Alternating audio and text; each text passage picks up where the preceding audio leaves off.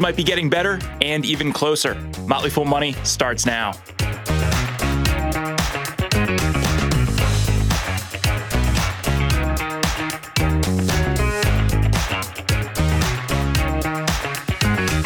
I'm Dylan Lewis, and I'm joined over the airwaves by Motley Fool senior analyst Bill Mann. Bill, thanks for joining me. Hey, Dylan, thanks for the invite. Hope you're doing great. I am, and, and I have to be honest, Bill. I feel like today's show feels a, a bit like an instant classic. We have we have two stories and an interview. All of it is about food. Uh, probably one of our favorite things to talk about. So I am incredibly excited. I hope you're bringing the excitement too. The gluttony market is ready to be entertained why don't we start with McDonald's on, on the gluttony market? Uh, they they uh, have their investor day this week, and they just revealed some huge growth targets as part of their investor day presentations. Bill targeting 50,000 restaurant locations by 2027, which would be the fastest period of growth in the company's history. They currently have like 42,000 locations my, my first question is Does Earth have enough room for 50,000 McDonald's locations? So I just want to put this in context a little bit. The, in the United States, there are about 13,400 McDonald's. And so obviously, not all of that growth is going to happen in the US. In fact, I would suspect that very little of it will be here. But so when they're talking about an additional 8,000 uh, McDonald's. Think about all of the McDonald's all around the United States, and they are building 60% of those in the next couple of years, targeted by 2027. They're going to do so worldwide it's been a tough year for some of the McDonald's markets. I mean, obviously, they're now out of Russia, for example, which was a big market for them. They've de emphasized China uh, to some degree, but I suspect the latter in particular, you're going to see a renewed emphasis. But I don't, I don't know if this has been mentioned to you before, Dylan, but there are more than a billion people in China. There, there are quite a few. Yeah. And and I, I, would imagine that there are probably some McDonald's locations that that could go there to serve some of those people. Yeah, I mean they've got they, have got several hundred restaurants through uh, McDonald's throughout China now, but there is there is actually plenty of room for for McDonald's to grow. You know, one of the more interesting things about this uh, about this investor day was the fact that they dropped this little, little nugget in. 17 of the McDonald's menu items are billion dollar brands in their own rights. It's incredible. I like that you dropped Nugget there. I don't know if that was on purpose, but the Nuggets are part of the, one of those 17 brands. And it is it's an interesting way to restate just how powerful the collective brand value of McDonald's is. I'm a little bit angry that hot mustard sauce isn't a billion dollar brand because I feel like that is the sole reason that I go into McDonald's just to get anything with the hot mustard sauce. But yeah, no, but going across the board, you know, they're they're talking about basically breaking down and building back up not only how people interact with McDonald's through mobile ordering, through delivery even, but also in how these items are made. Yeah, they they have a couple different initiatives that that tie into some of this stuff. One of them is a best burger initiative. And this is, I think, in some ways, kind of a, a, Domino's style initiative where McDonald's is revisiting one of its, you know, most iconic brands, uh, its its burger line, and saying, you know, I think we need to improve this a little bit. From what I've read from the Wall Street Journal, new brioche bun coming to this thing. Uh, they're going to be changing how they handle ingredients, also how patties are prepared. And and I look at this bill and I and I say, you know, with the way that the food market has moved and just what it costs to buy something at a McDonald's or Burger King, these are no longer budget options. And it kind of makes sense to me that they need to revisit their offering because they are no longer competing and clearly cheaper than the other burgers out there. They're kind of reaching parity with some of those more fast casual style burgers. We've reached burger parity. Now, it has been the case for a long time that McDonald's was not uh, considered a discount or a low cost place in a bunch of the markets they're in. And this, again, is where a lot of their growth is coming from. Now, the, the Domino's thing that you're talking about is, is, is legendary marketing where they came out and they said, Hey, guess what? Our pizza isn't very good. And you know what? We're going to make it better. This is not what McDonald's is doing. I think that they are perfectly happy, satisfied with the quality of their of their products. But as you mentioned, as they get into higher price points, which is somewhat inevitable, they do recognize the fact that they do need to compete uh, on quality in certain areas while keeping the McDonald's experience as similar and as familiar as it has been in the past. One other spot for growth that I do want to check in on with this investor day and some of the things that they've talked about is we see location growth as a major headline here, but you zoom in and the digital element and the loyalty element of their business is increasingly coming into focus. One of the other big headlines was them really wanting to expand the use of their loyalty programs and the impact and the spend that they see with their loyalty programs. And Bill, that just it, to me, it seems exactly like where the food industry is going, and we're just going to see more and more of this from the chains. I think there's no accident at all that the only external quote that they put in their big press release came from Sundar Pichai, who's the CEO of Google. I mean, AI is going to be a very big thing for McDonald's, as it is for uh, for Domino's now, and you can giggle a little bit at the thought of uh, you know a burger in the metaverse or you know uh, you know you're artificially intelligent. This is how this is how the uh, the microchip is going to get delivered into your system. They also want to expand their loyalty program by as many as 250 million active users. And in the way that they're doing it, being much smarter in how they reward and attract uh, the people they consider to be their best and most valuable customers. And that's proven to be an incredibly valuable relationship for people to have. I think one of the things I am interested to see as we see this grow is the the system connection they have, where we see more kiosks in locations. How does that sync up with the app and how people know? And really, what businesses are generally able to do in terms of pushing members to new products or higher margin products as the relationship becomes more digital, and they have a little bit more control over what people are paying attention to on the menu. Yeah, I, am just excited to walk into a McDonald's someday and have hot mustard sauce just handed to me the moment I come in, regardless of what or, whatever else I order. You know, Bill, if you keep mentioning it on the podcast, it's basically free advertising. It may become the billion dollar brand that you want it to be. It's going to take a while, but I think if you're consistently plugging it on the show, you might help it get its way there. And honestly speaking, my smartphone is right here next to me, and I'm sure it's going. Oh yeah, hot mustard sauce. You've mentioned that quite a lot. I guess. Uh, I guess this is what we're going to be delivering your direction. So yes, our AI overlords are moving into the McDonald's space as well. Uh, we have McDonald's projecting some incredible growth. A slightly different story when we take a look over at the whiskey market. Jack Daniels owner Brown Forman disclosed that whiskey sales were down 2% for the first half of its fiscal year, which sent shares down 10% today. Bill, we're also seeing shares of Diageo down. It seems like generally there's a little bit of softness in the spirit markets. Yeah, so both of those companies, and those are two of the largest uh, publicly traded uh, spirits makers in the world. Brown Forman is the maker of, uh, amongst other things, uh, Jack Daniels is probably its most important brand. Uh, we've seen, uh, in, especially in the higher end of the whiskey market, we've seen a fair amount of what people have considered to be a bubble mentality. In the really high end, amongst the collectors, the uh, the prices for whiskeys have gone through the roof. So it is interesting to me the fact that it is down about 1% year over year and the stock is down about 20 which should tell you 20% over the year it's down 9ish percent today uh, at brown forman it should tell you a little bit the amount of enthusiasm that was being built into the market specifically as it comes to the whiskey market but it really goes across the board for spirits yeah, I think all told, uh, Brown Forman revised its guidance down from five to seven percent year over year organic sales to like three to five percent. So it's still projecting growth for the year, but expecting some softness. And this was for me, Bill, kind of an interesting opportunity to take a step back and look at the alcohol market in the United States. You look at where spirits were in you know 20 years ago, uh, early 2000s, about 28% market share. It has now reached parity with beer. Uh, they both own about 40 plus percent uh, over the of the overall alcohol market. And Brown Forman's been a huge beneficiary of that. Diageo has also been a huge beneficiary of that. Do you feel like we're just kind of having to reach uh, a point where we're moderating our growth expectations a little bit?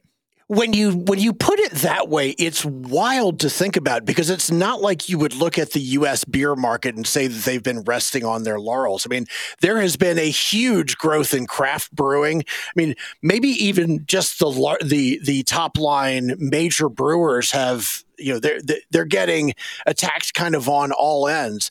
You know Included in the spirits market is an area of the market called ready to drink, and you could think of you know, you you you go to uh, grocery shelves now and you see the Moscow mules and things that are that are already in cans. And this was really never done before. It was a big market for them, and I think it kind of came on the tail end of the you know of, of the hard seltzer movement. You know, if if alcoholic water isn't enough for you, have we got an opportunity for you? So, yes, they are looking for ways for spirits to be put out in a lower al- alcohol format and and consumers have responded in a big big way. It is interesting you bring that up because th- it's a category to me that has seen innovation uh, in an incredible way over the last five to 10 years. It has probably never been better to be a drinker in the United States, uh, especially if you're not someone who traditionally has liked beer or liked wine. You know, you go to a supermarket now and you have a lot of those ready to drink type options that you would have had to have made at home five or 10 years ago. It seems like we are almost kind of waiting for that next catalyst or waiting for that next trend in the space. Yeah, maybe. I, I love how you put it that this is like a golden golden age for drinkers. if you love drinking, it's never been better. Yeah, you know, and and as far as I'm concerned, I prefer my alcohol to be weapons grade. So none of this is particularly of great interest to me, but you know, you take Jack Daniels as a platform and Jack Daniels as a brand is worth billions of dollars. So the fact that Brown Forman has moved it into different formats, lower alcohol, fruitier drinks, uh, carbonated drinks. I don't think that we've seen the end of it. I think we are just at the beginning of those levels of innovation. Uh, again, as far as I'm concerned, though, I'm an old fuddy duddy. Give me whiskey in a glass with an ice cube, maybe. Bill Mann is a man of weapons grade spirits and hot condiments. Bill, appreciate you being on the show today. Thanks, Dylan. Shipping can make or break a sale, so optimize how you ship your orders with ShipStation. They make it easy to automate and manage orders no matter how big your business grows. And they might even be able to help reduce shipping and warehouse costs. So optimize and keep up your momentum for growth with ShipStation. Sign up for your free 60-day trial now at shipstation.com and use the code POD. That's shipstation.com with the code POD.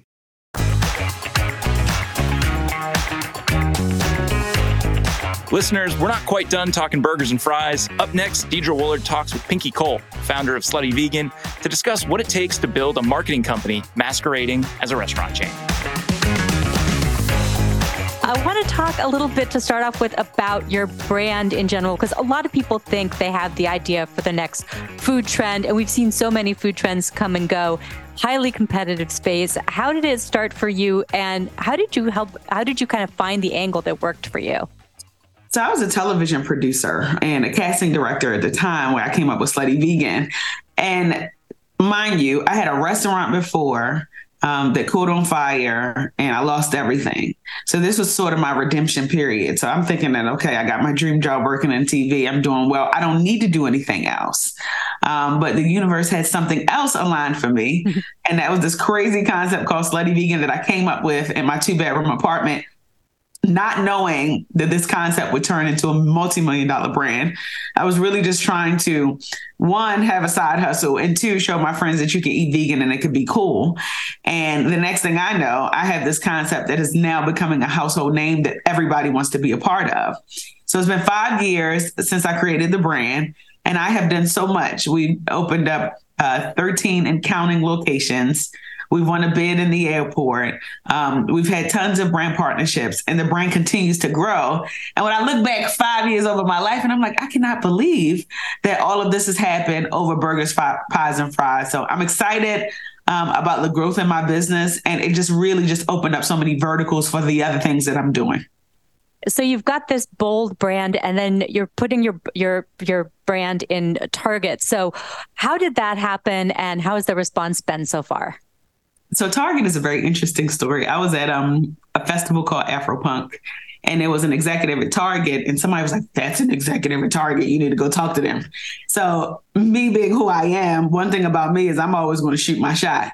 So I walked up to him and I introduced myself to him. I'm like, "Do you know who I am? I own Slutty Vegan. I want to talk to you." And he was looking at me like, "This girl is crazy." and that conversation was just one so very organic and fluid and authentic that there was so much essence that was born out of that conversation and as a result of that he was just like i like you i like your spirit beyond the business and all the things that you do you have a really good spirit and it's it, and it just meshes with who i am and what i represent i want to help you and from that conversation we've been able to put our bacon in stores our seasoning in stores our slutty vegan dips in stores and that was about almost two years ago. And the relationship has been so beautiful. One, because Target obviously is for the community and they've shown that time and time again, which I can appreciate.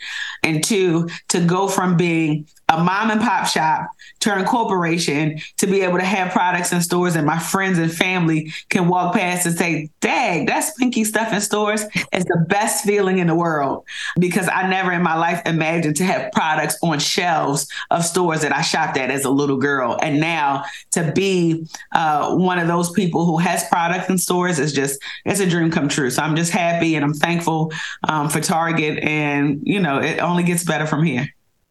I'm curious about the bacon. We were talking before the, the show, and, and I've had the dips, but the bacon isn't isn't available yet uh, where where I live. But I want to get your take too on on the faux meat trend in general because I know you've used Beyond Meat and Impossible in in some of your products. Beyond mm-hmm. Meat, publicly traded company, has kind of been one of those things where people are asking if the market is big enough for for what they were planning. What do you think about the faux meat market in general? I'm going to be totally honest because that's the only way that I could be. I believe that the market is very saturated right now. Mm. Once upon a time, when people wanted vegan food, you couldn't just go to every single restaurant and get a vegan option, right? Yeah. And then I believe that I contributed to the craze, right? The trendiness alongside Beyond Meat and Impossible Meat um, of making it super popular that all big businesses wanted to tap into the market, right? Everybody wants to be a part of a hot market. So what happens when everybody gets a part of a hot market? It becomes saturated. And when it's saturated, you don't have to look far and wide to go get it. So you don't have to pay $17 for a vegan burger anymore. You can pay $3 and go to the grocery store and get that, right? So, what I think is happening now is because the market is so saturated, a lot of businesses are unable to sustain themselves who strictly focus on vegan food. Um, the competitive advantage that I have is I've already built a true, solid concept that is proven and people love it. So, if I don't sell another burger right now, Slutty Vegan is still a brand right? And I can still sell other products. But a lot of other businesses can't say that. Is it difficult? Very well. It's very difficult. I still use Impossible and I still use Beyond, and I really respect and love them and love their partnership. But I also think that collectively, as a market, we have to figure out how to continue to get innovative so that this this wave doesn't die so it can continue to sustain itself so that we can all be successful but i think we'll get through it well, some of the pushback too has been that some of the vegan options aren't aren't healthy. And so there's a, there's this sort of like the two camps of like vegan is the healthiest option and while vegan, you know, vegan there's there's yeah, there's a whole spectrum within vegan. So where do you sit sort of in in that?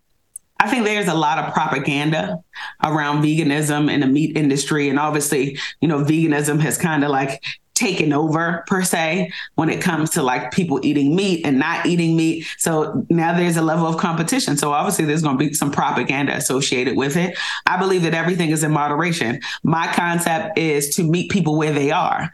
Am I saying that you got to eat a salad every day? Absolutely not. But what I'm saying is you come to Slutty Vegan and you can get a familiar option, something that you're already used to, and then it might change your mindset on eating vegan when you go to another restaurant. Um, and that's really my take on it. I believe, like I said, everything has to be in moderation. Whether you are eating chicken, beef, pork or a vegan burger. Everything is in moderation. There are healthier options that is in the vegan community. Obviously, a lot of people push burgers and fries, but if you look a little bit deeper, you'll realize that there are a lot of healthy vegan options, and you just got to be mindful of what you eat. You've also taken your brand and you've ventured into all these diverse collaborations of, with Steve Madden for a PETA certified sneaker. You've got bag collection, lip bar with a vegan lipstick. Mm-hmm. What have you learned from these successful collaborations and what are you looking for in your next collaboration? What I learned in collaboration is that is the surest way to grow your business by way of brand partnerships. You want to get exposure, you attach yourself to a brand that's bigger than yours, right? And for anybody that's watching and listening to this, that is part of the surest way to get a different level of exposure. If you're trying to get a new audience, if you want more people to hear about your brand, you got to connect with the right people. It's just like relationships, personal relationships, professional relationships. You got to align yourself with the people who are already doing it, who are already successful um, so that you can continue to grow your brand and grow your business. That's probably one of the biggest things that I've learned. We got a lot of really dope brand partnerships um, that are coming up in 2024. And I'm really excited about them because a lot of the people that I like to partner with would wouldn't typically brand themselves with a vegan restaurant. But I like to say that Slutty Vegan is more than just a restaurant. We are a marketing company that happens to sell burgers, fries, and pies. So this is a lifestyle movement. When you think about Pepsi, when you think about Coca-Cola, this is a movement that's not just going to stop with food. It is a movement that makes people feel good. It makes people feel like they can conquer the world. And, and that is how I lead with it when we do brand partnerships. So I feel good about what we have going on um, coming up in Q1 and Q2 Q2, even in Q3 um, with the brand partnerships that we've already been planning with.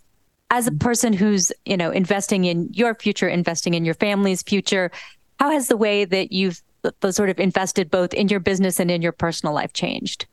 Oh, that's a, you're a great interviewer, by the way. Nobody ever asked me these kind of questions my personal life, I'll start there. Um, I put my kids in Montessori school. That might not seem like like a big feat, right? But I did that because I wanted to make sure that I'm I'm fully preparing my children for the world in a way that that I didn't get that level of preparation. So I'm utilizing my resources to give them the push that they need so that they can be the very best. My, my daughter is about to have vocal lessons. She's two years old. You know what I'm saying? So like I get to do all the things that I didn't get to have done by way of lack of resources when I was growing up, I, I make sure that my environment um, is a happy and healthy environment. I, am fortunate enough to live in a country club, right? I'm fortunate enough to have trust funds and, and plans for my children so that when they turn 18, whether they decide to go to college or not, they are set up for the future. So personally, it's important to make sure that my kids have what they need because at the end of the day, they are now my number one priority, making sure that my kids are good.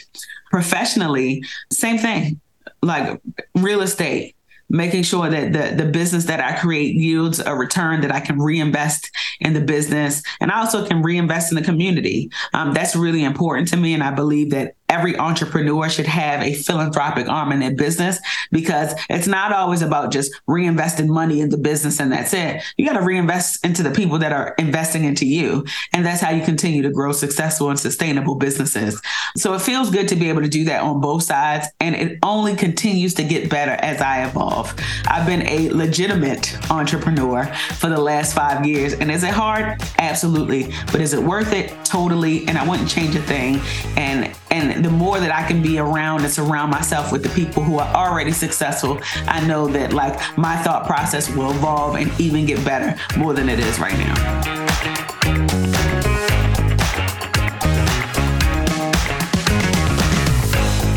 As always, people on the program may own stocks mentioned, and the Motley Fool may have formal recommendations for or against, so don't buy or sell anything based solely on what you hear. I'm Dylan Lewis. Thanks for listening. We'll be back tomorrow.